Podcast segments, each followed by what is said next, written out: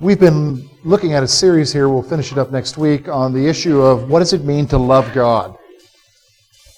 And, you know, as we think about the Christian life, I'll be honest with you, probably one description of being a Christian and living the Christian life is this frustrating. A lot of us can look at the Christian life and say, well, you know, I know what the Bible says how I should live. I know what the Bible says what I should inter- how I should interact with other people. I know what the Bible says, but I've tried it and I've met with nothing but failure. And this is especially true when we look at, when we consider that last week John told us that the meaning of loving God is loving other people. That the meaning of loving God is that I am obedient to what He tells me to do. And if that's what loving God is, then I'm really in a lot of trouble, George. How in the world can I do that? Because I've tried and I've failed. And especially when you think about it, that He calls me to love even my enemies. And you know how hard that is to love someone who has done you wrong or is doing you wrong. How can I do that? And so to describe the Christian life as frustrating would probably be a pretty accurate description, wouldn't it?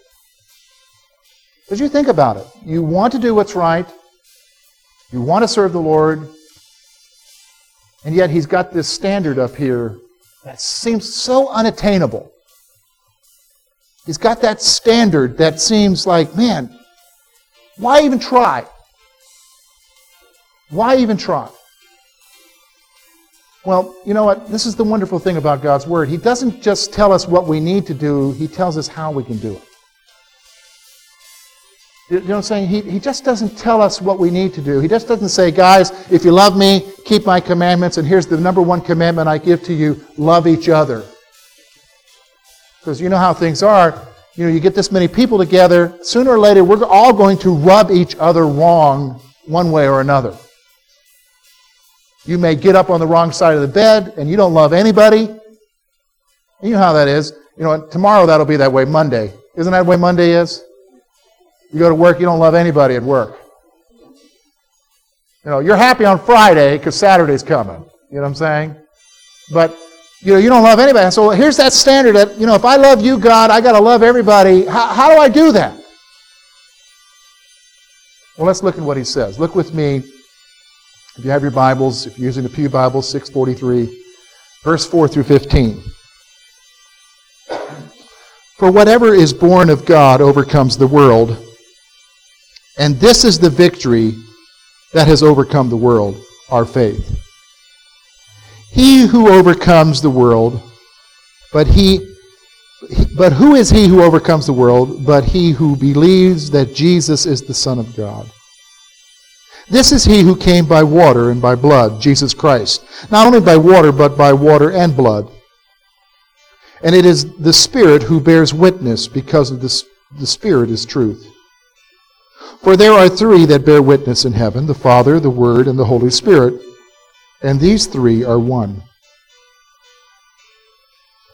And there are three that bear witness on earth the Spirit, the water, and the blood.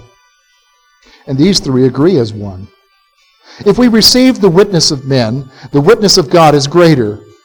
For this is the witness of God which he has testified of his Son. He who believes in the Son of God has the witness in himself. He who does not believe God has made him a liar because he has not believed the testimony that God has given of his Son. And this is the testimony that God has given us eternal life, and this life is in his Son. He who has the Son has life. He who does not have the Son of God does not have life.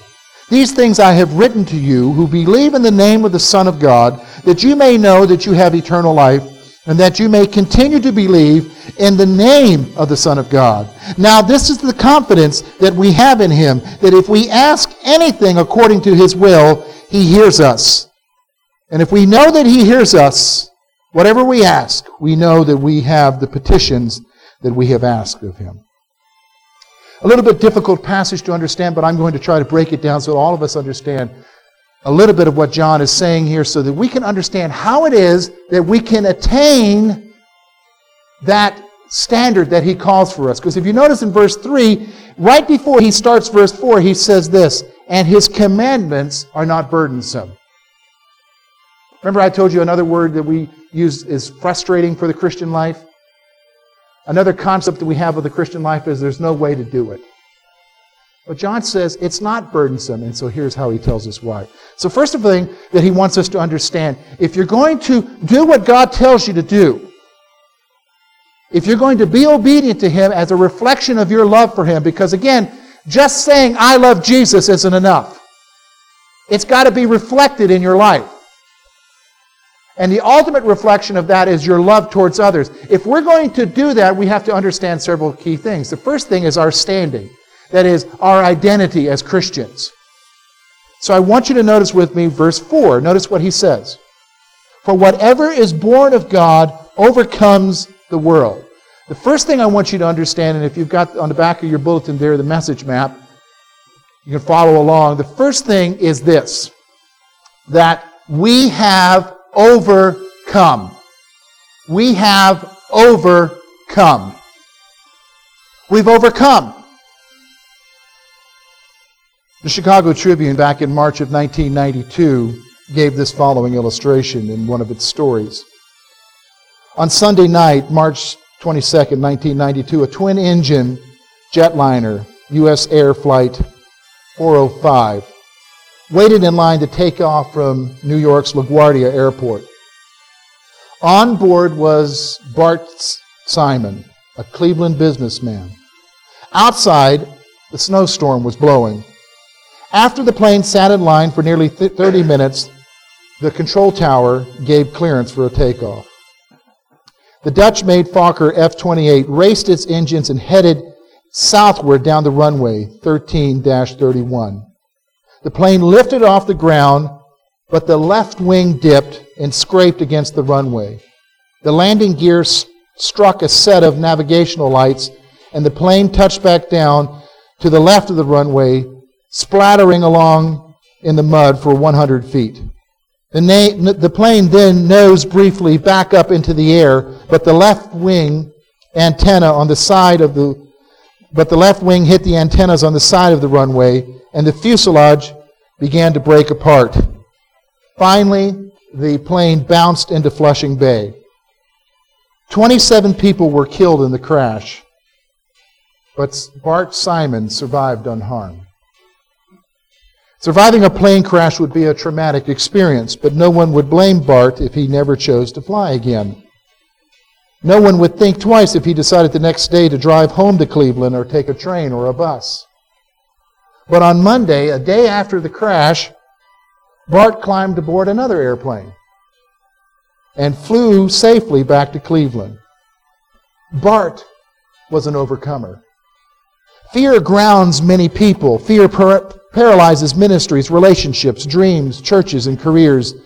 And the only way to overcome is to do what we fear. And see, this is what John is saying to us. He says, if anyone is born of God, he has overcome. What has he overcome? The world. See, the reason why we can look at a standard like that and say, boy, God tells me to love everyone. There's no way I can reach that standard. I might as well give up.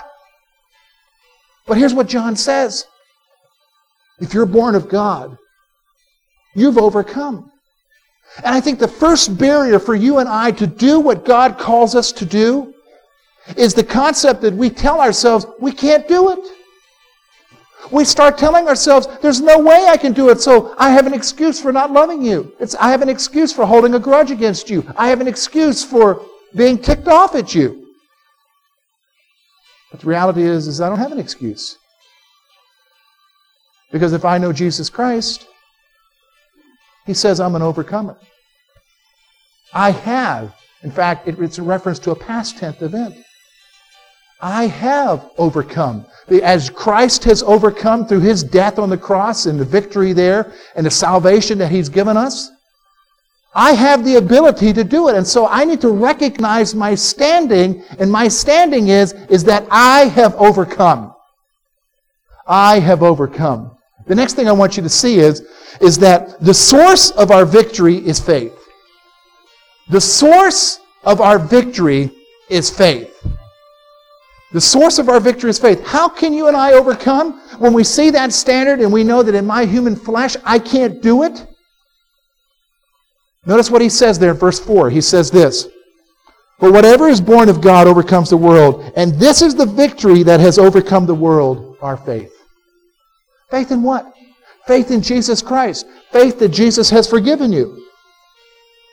Let me give you an example. There's that standard we have to reach. And we'll use the standard that he uses here in this passage of obedience to God, loving other people. You fail. It's only natural for us to fail, isn't it? Somebody rubs you wrong, somebody does you wrong. The last thing you want to do is love that individual. There's that standard. How can I reach that standard, George? I'm going to fail. Well, what we need to recognize is that it's the issue of faith.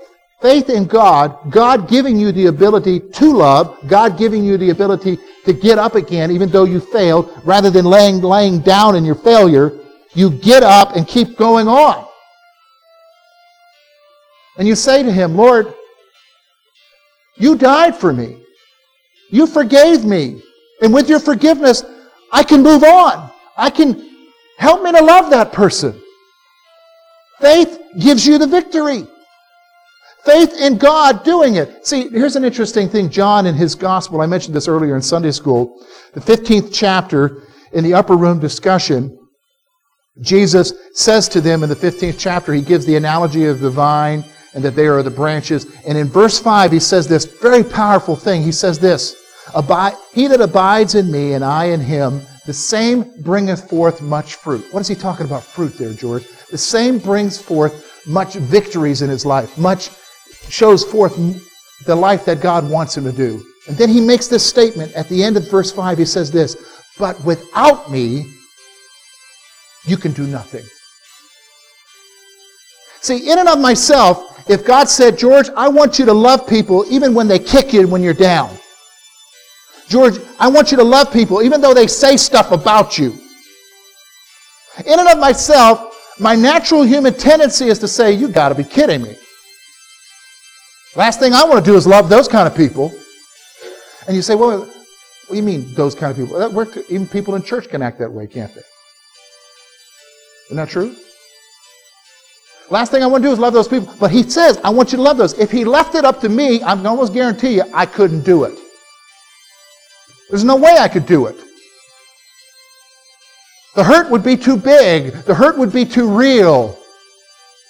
Every time I saw them, I, I would want to get angry and, and hold bitterness in my heart. There's, there's no way I could do it. But here's the thing. If it's up to me to do it, I can't do it. What did he say? For without me, what? You can do nothing. The key thing is him. With him, I can. With him, I'm able to do it. With him, I'm able to love the person who hurts me. With him, I'm able to love that person who rubs me wrong. And you know how easy it is? I mean, you know, Lori and I joke all the time. Sometimes she gets up in the morning and she's mad at me. And it's not that I've done anything. She had a dream where I did something in the dream. You guys know what I'm talking about. Wife gets up, she's mad at you. What, what are you mad about? Well, you did this in my dream. Well, I had nothing to do with your dream. And you know, you just wake up mad sometimes. But there's that standard love. How do I do it? Faith. We've overcome. The victory is there because of faith. Faith. Don't give up. Recognize your standing. You're an overcomer. And so then he goes on and tells us, then in verse 5, notice what he says in verse 5. He who has, who is he who overcomes the world, but he who believes that Jesus is the Son of God. Victory belongs to those who truly believe. Victory belongs to those who truly believe. If you have trusted in Jesus Christ as your Savior, if you've come to Him recognizing who He is, that He is the God of the universe, that He has died for you, that He has given you forgiveness of your sins, past, present, and future, that He has accepted you unconditionally Not, he doesn't, he's not worried about your warts or what you did or didn't do or anything like He accepts you for who you are. If you recognize that He is who He is and you come to Him and say, Lord, I want you to come into my life. I give my life to you. And you come to Him in salvation. John says, you've overcome. The victory is yours because you have believed, truly believed in the one who is Lord. Victory's there. So there's that standard. Woo! Got that big standard up there. How do we do it? First thing you do is you recognize who you are. You recognize who you are. You're an overcomer. Say that to yourself. I'm an overcomer. Oh boy, you really sound like an overcomer, don't you? Say it. To, say it again. Say it. Um, say it with meaning. Do you really believe that? Do you? Will you believe it when you fail? Chances are you won't. You know what? You need to believe it when you fail. Because that'll, that'll be what allows you to pick yourself up the floor and keep going on even in spite of. You're an overcomer, he says. And the reason you're an overcomer is because of Jesus. Because of Jesus. He goes on then now and tells us what is the object of our faith. I mean, you got to have faith is what gives us the victory. What is the object of our faith? We see that in verses 6 through 13. Notice verse 6, he tells us this Our faith must be in Jesus. Our faith must be in Jesus. Notice what he says. This is he who came by water. Water there is reference to his baptism, that is. This is he who came by his ministry, his earthly ministry, and by blood, what? His crucifixion on the cross. Jesus Christ. Not only by water, but by water and blood, again signifying his death, because remember, when they pierced him with a spear, what came? Water and blood. And it is the Spirit who bears witness because the Spirit is truth.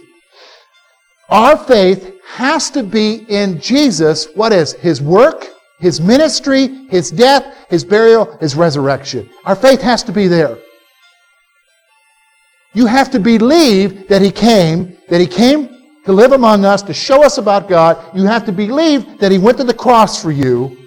You have to believe that He died for you. You have to believe that He rose again. Our faith has to be in Jesus. That's the object of our faith, is the one who gave us victory over sin and death. That's the object of our faith. So then he goes on, and he says that how you and I can have faith is because God has given us testimony. God gave us testimony concerning Jesus. God gave us testimony concerning Jesus. Look at verse 7 and 9. For there are three who bear witness in heaven the Father, the Word, and the Holy Spirit, and these three are one. This is a Trinitarian verse here. And verse 8, and these three that bear witness on earth the Spirit, that is, the Spirit's descending on Jesus, the water, that is the ministry, the baptism which led into his ministry, and the blood, that is his crucifixion. And these three agree as one. They all point to him being God. All of them point to him being God. And if we receive the witness of men, the witness of God is greater. He's saying here, look, guys, if you're willing to accept the testimony of some man who says this has happened, then the testimony of God is even greater than men. The testimony that God has done this is even greater than men. For this is the witness of God which he has testified of his Son. God gave us testimony concerning Jesus. Jesus is alive. Jesus is real. Jesus raised the dead. He healed the sick. He forgave. He loved. He accepted. You know, one of the things that I think we struggle with the most is how does God view us? And so we wrestled does God accept me for who I am because of this, or does God accept me because of the sin in my life or mistakes I've made? All we think about is the mistakes, don't we? All we think about is the stuff that we've done. And does, does God, is God displeased with me? You know what? All you need to do is look at the witness. And you look at the witness of Jesus, and you look at the people that he interacted with and the people that he forgave. The people that he had, was angry with were the religious people. the Pharisees, the legalists. The people that he had the most compassion on were prostitutes, drunkards, sinners. And so you wonder how God sees you now? You don't need to wonder. He accepts you. He loves you. And notice, when you see Jesus interacting with a sinner in the Bible, I want you to notice something. And I challenge you, read the scripture and you'll see it. He never is down on them, always pointing them in the right direction. Remember the woman taken in adultery, John chapter 8? He says this to her Where are your accusers? She said, They're not here. And he says, Well, then I don't accuse you. But then he says this Go and sin no more. He just pointed her in the right direction. He didn't, he didn't accuse her. He didn't say, you know, you shouldn't have been hanging around with those guys or whatever. You shouldn't have been doing this, pointing fingers, wagging it. He showed love and mercy. That's the testimony. And, and John is saying here, God gave us testimony concerning Jesus. So you want to know about Jesus interacting in your life? Just read the Gospels. See how he interacted, and you'll know how he is with you. Now, if you're a legalist, if you're a religious person, you need to read the Gospels too, because you'll see how Jesus is with you. And that's the reality. So he gives testimony concerning Jesus. He goes on and tells us in verse 10 and 12 that we have this testimony in our hearts. We have this testimony in our hearts. Are, are you wondering about it? Look, if you've trusted Jesus Christ, your own heart will tell you. Notice what he says in verse 10 and 12. He who believes in the Son of God has the witness in himself. The Spirit bears witness with our hearts that we are the children of God.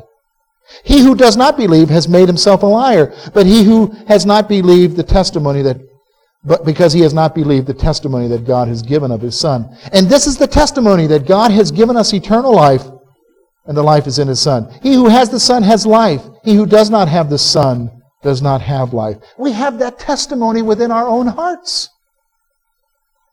If you have trusted Jesus Christ your Savior, you just don't have the testimony of God, which we have revealed in His Word. You also have the testimony of God interacting in your own life, working in your own life. Here's how God works in your life. He encourages you, He strengthens you. He also convicts you. He tells you when you're not doing right. He tells you you need to do things right. You have the testimony in your own heart that Jesus is real, that to strengthen your faith. Then he goes on and tells us this. We have the promise of Scripture. Look at verse 13. These things I have written to you who believe in the name of the Son of God, that you may know that you have eternal life. We only, not only do we have the witness of God through the ministry of Jesus and his actions there, not only do we have the testimony within our own heart, we have the promise of Scripture. You know that these things are true because the Bible tells you them.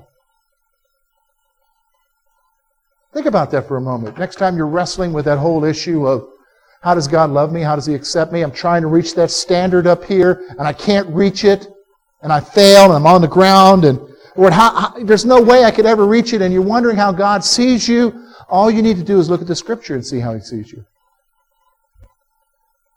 All you need to do and see is that He says, if we confess our sins, He is faithful and just what to forgive us our sins and to cleanse us from all unrighteousness. There is forgiveness that you can move on. We have the promise of the scriptures. So many of us are afraid of the Bible. Here's what we're afraid of the Bible about, and this is because we don't read it, so we don't know what's in it. But we're afraid of the Bible because we're so afraid that the Bible is a list of rules. And that God has given us, the, God, the ultimate cosmic killjoy, is giving us a list of rules to ruin my life and to make it miserable. Well, I can already tell you, you haven't read the Bible.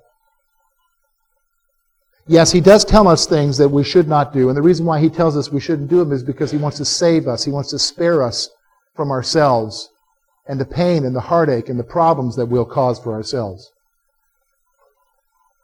But he also tells us a lot about him. It also tells us a lot about how he loves us, how he accepts us, how we are his children. Tells us a lot. But we have the promise of Scriptures, so it's incumbent upon us really to read it. Really to read it. Now we get into verse 14 and 15, which is our last section, because now as I understand my standing, that I'm an overcomer, and my over, I overcome because of the faith I have in Christ, and He's shown us what we have faith in, and all the testimony that He's given us concerning that which we have faith in, Jesus. He now tells me that I can have confidence. See, there's that standard. If you love me, he says, keep my commandments. What's the commandment? Love one another. There's that standard. How do I reach that? Well, I understand my standing. I understand that the object of my faith is Jesus. Now I can have confidence that I can overcome. That I can do what he's asking me to do. And that confidence then is expressed in my prayer. So notice what he says, verse 14 and 15. And now this is the confidence that we have in him. If we ask anything according to his will, let me just stop for a moment, make it clear here.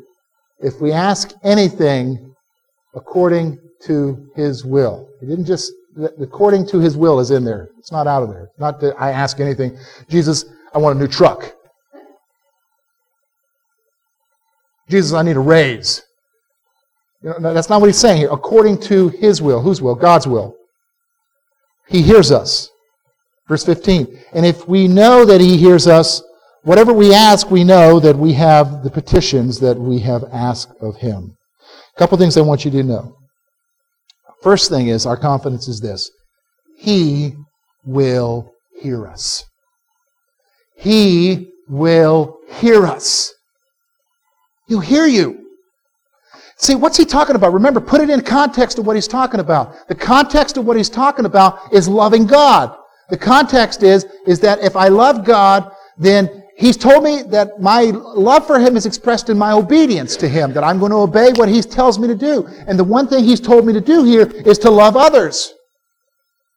So he's told me now that I can do that because I'm an overcomer. I'm an overcomer because I have faith in Jesus. And he's explained that whole process to me that I believe in Jesus according to all these witnesses that he's giving me. Now, because of my belief in Jesus and because I'm an overcomer, I can have confidence to go to him in prayer. And when I say to him, God, help me to love, because that's your will for me to love, he'll answer you. He'll answer you. He will reach down and answer you. Because that's what he's saying, according to his will. What's his will? He's already expressed it, that you love one another. So let's make it rubber meets the road here so we understand what we're talking about. Let me give you an illustration first to help you to understand. Dr. Helen Roseveare, a missionary to Zaire, which is now called the Congo, told the following statement A mother at our mission station died after giving birth to a premature baby. We tried to improvise an incubator to keep the infant alive, but the only hot water bottle we had was beyond repair. So during devotions that morning, we asked the children to pray for the baby and for her little sister who was now an orphan. One of the girls responded, Dear God, please send a hot water bottle today. Tomorrow it will be too late because by then the baby will be dead. And dear Lord, send a doll for her sister so that she won't feel so lonely. That afternoon, a large parcel arrived from England. Eagerly, the children watched as we opened it. Much to their surprise, under some clothing was a hot water bottle. Immediately, the girl who prayed so earnestly started to delve deeper, exclaiming, If God sent that, I'm sure that he sent a doll. And she was right. The Heavenly Father knew in advance the child's sincere request, and five, and five months before, he gathered a group of ladies to include both of those specific items. Although many of our prayers are not answered so dramatically, God always sends us his best. Let's praise him for his loving responses to our needs. So here we are, meets the road. You've got somebody here, maybe they're even in this room right now. and you know that God says to you, there's the standard, I want you to love. I want you to love them. And you're saying, well, God, you don't know what you're asking of me. You don't know what they did to me. You don't know how they stubbed me, or you don't know what they said about me, or you don't know how they treated me. Yeah, he does. If anyone does, he does. But he still says, I want you to love them. But you say, I can't. Everything within me doesn't want to do it. You're right, you can't. But he says, You're an overcomer. And your faith is in me. So you ask me, What is it I want you to do? You ask me to help you according to my will. My will is what? For you to love them. So you go to him and you say to him, Father, you're asking me to do something I can't do. Help me do it. Help me to love them. I'm going to be honest with you. It may not be the first time that he immediately answers, but if you continue to pray that prayer, I guarantee you, you'll change. They may never change. They may be just as whatever, belligerent, ignorant, whatever, as ever. But you'll change. Hey, I know that's true. I've seen it in my life. Some of you are nodding your head in agreement. Yes, you've seen it in your life too. He will hear you. And the next thing I want you to notice is, is that He will answer you. He will answer you. It may not be the answer that you like, because here's how we pray. When somebody irritates us, we don't like to pray prayers like, oh God, help me to love them. We pray prayers like, God, zap them. Give them a problem, Lord. Bring them to repentance. Have them come and grovel in front of me and tell me they're sorry. They may never do that. But He will answer you in the sincerity of your heart. If you're praying, and I notice I said the key phrase there is according to what? His will. What's His will? His will is, is what? That we love each other. If we go to Him and say, Lord, help me, He will answer you. He'll answer you. It may not be the way that you want, but you'll see this. You'll see you change. Hey, let me tell you something. That in itself is significant because you, maybe, maybe you know what uh, I've, I've know what it's like to have somebody you're mad at. Can't sleep at night because what you're thinking about is them. Because as soon as you, I mean, you're, they're on your mind breakfast, lunch, and supper. When you wake up in the morning, when you go to bed at night, during your sleep, you're dreaming about them. And the fact is, is that He'll answer you. And you'll be able to lay your head down on a pillow and be able to sleep. God will help you. But you got to ask Him. You got to ask Him. Okay, George, where are we going with this? Let me give you three things. Number one, ask yourself this Have you given up? Have you given up? You set the bar too high for me, George. I can't do it. Maybe it's not the issue of loving someone. Maybe it's another issue in your life God's talking to you about, and that He's saying to you that I want you to do this in your life. And you're saying, I can't do it, George. You're right, you can't. But you got to ask yourself the question have you given up? Have you given up? F.J. Huegel, in a book written Forever Triumph, tells a story that came out of World War II. After General Jonathan Wainwright was captured by the Japanese, he's the general who surrendered the, Army, the U.S. Army forces in the Philippines. He was held prisoner in a Chinese concentration camp. Cruelly treated, he became a broken, crushed, hopeless, starving man. Finally, the Japanese surrendered and the war ended. The United States sent an army colonel to the camp to announce personally to the general that Japan had been defeated and that he was free now and in command.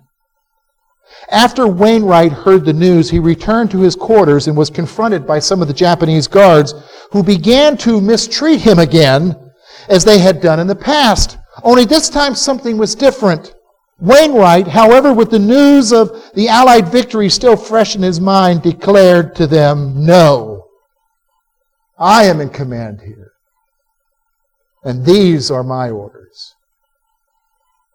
Huegel observed from that moment on, General Wainwright was in control. He makes this application in his book. Have you been informed of the victory of your Savior in the greatest conflict of the ages? Then rise to assert your rights. Never again go under the enemy and become oppressed. Claim the victory in Jesus' name. Huegel observes, we must learn to stand on resurrection ground, reckoning dead the old creation life that Satan had a power over, and living now in the new creation life which Satan has no power over whatsoever. Have you given up?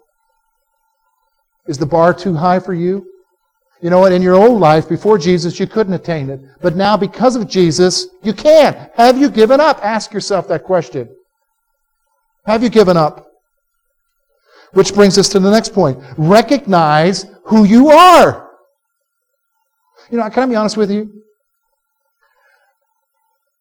I, I uh, there is there there is a description of Christians that I hate. Dirty, rotten sinner. How many of you heard that one? Raise your hand. How many of you heard it? Be honest. If you're a Christian, you're a dirty, rotten sinner. Okay? I don't like that statement. Can I tell you why? Yes, we are sinners, and the Bible describes us as sinners because we sin, but that is not how God sees you. When the scripture describes you, it describes you in terms of like this Son of God, child of God. It describes you this way saint. The word saint is actually a Latin translation of the word holy or holy ones. He sees you as a holy one. He sees you as a masterpiece. Ephesians talks about us being his workmanship. You are a masterpiece, God's creation, new creation. Nowhere in the Bible does God ever describe you and I as dirty, rotten sinner. Nowhere. Not only do you need to ask yourself the question, have you given up? You need to ask, you need to recognize who you are. Recognize who you are. You are a believer in Jesus Christ.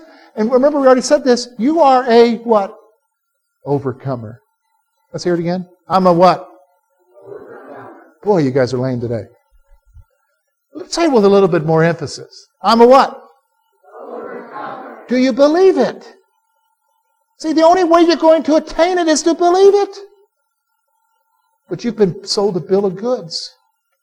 You've had somebody lie to you. You're a believer in Jesus. And so then he tells us what? Third thing, finally, become a person of prayer. Listen, he sets that standard so high, you know you can't attain it, then pray about it. You know he tells you to do a certain thing in the Word, then pray about it. Talk to him. But you know, George, I've had people tell me this. I don't pray like you do. Yeah, you're right. And that's a good thing you don't. Because, you know, after being a pastor, while you pick up a lingo and whatever. But you know what? God's not concerned about my lingo. God's concerned about the heart. And you could talk to him just like you, in fact, I've said this before, talk to him like you would talk to your spouse. Be that real with him. Now, you may need to change your tone of voice, but talk to him. Say, God, I don't like the bum rap. I don't like what's going on. You say, Can I be that real with him? You know, I just have started reading through Psalms again in my devotional time. David talks that way. He's that real with God. God, my enemies are against me. God, where are you? God, why are you allowing this to happen to me? Become a person of prayer. That is the only way we can achieve what God wants for us. It is the only way that we're going to love Him. You know what? And He allows us to do it as He strengthens us. Let's pray.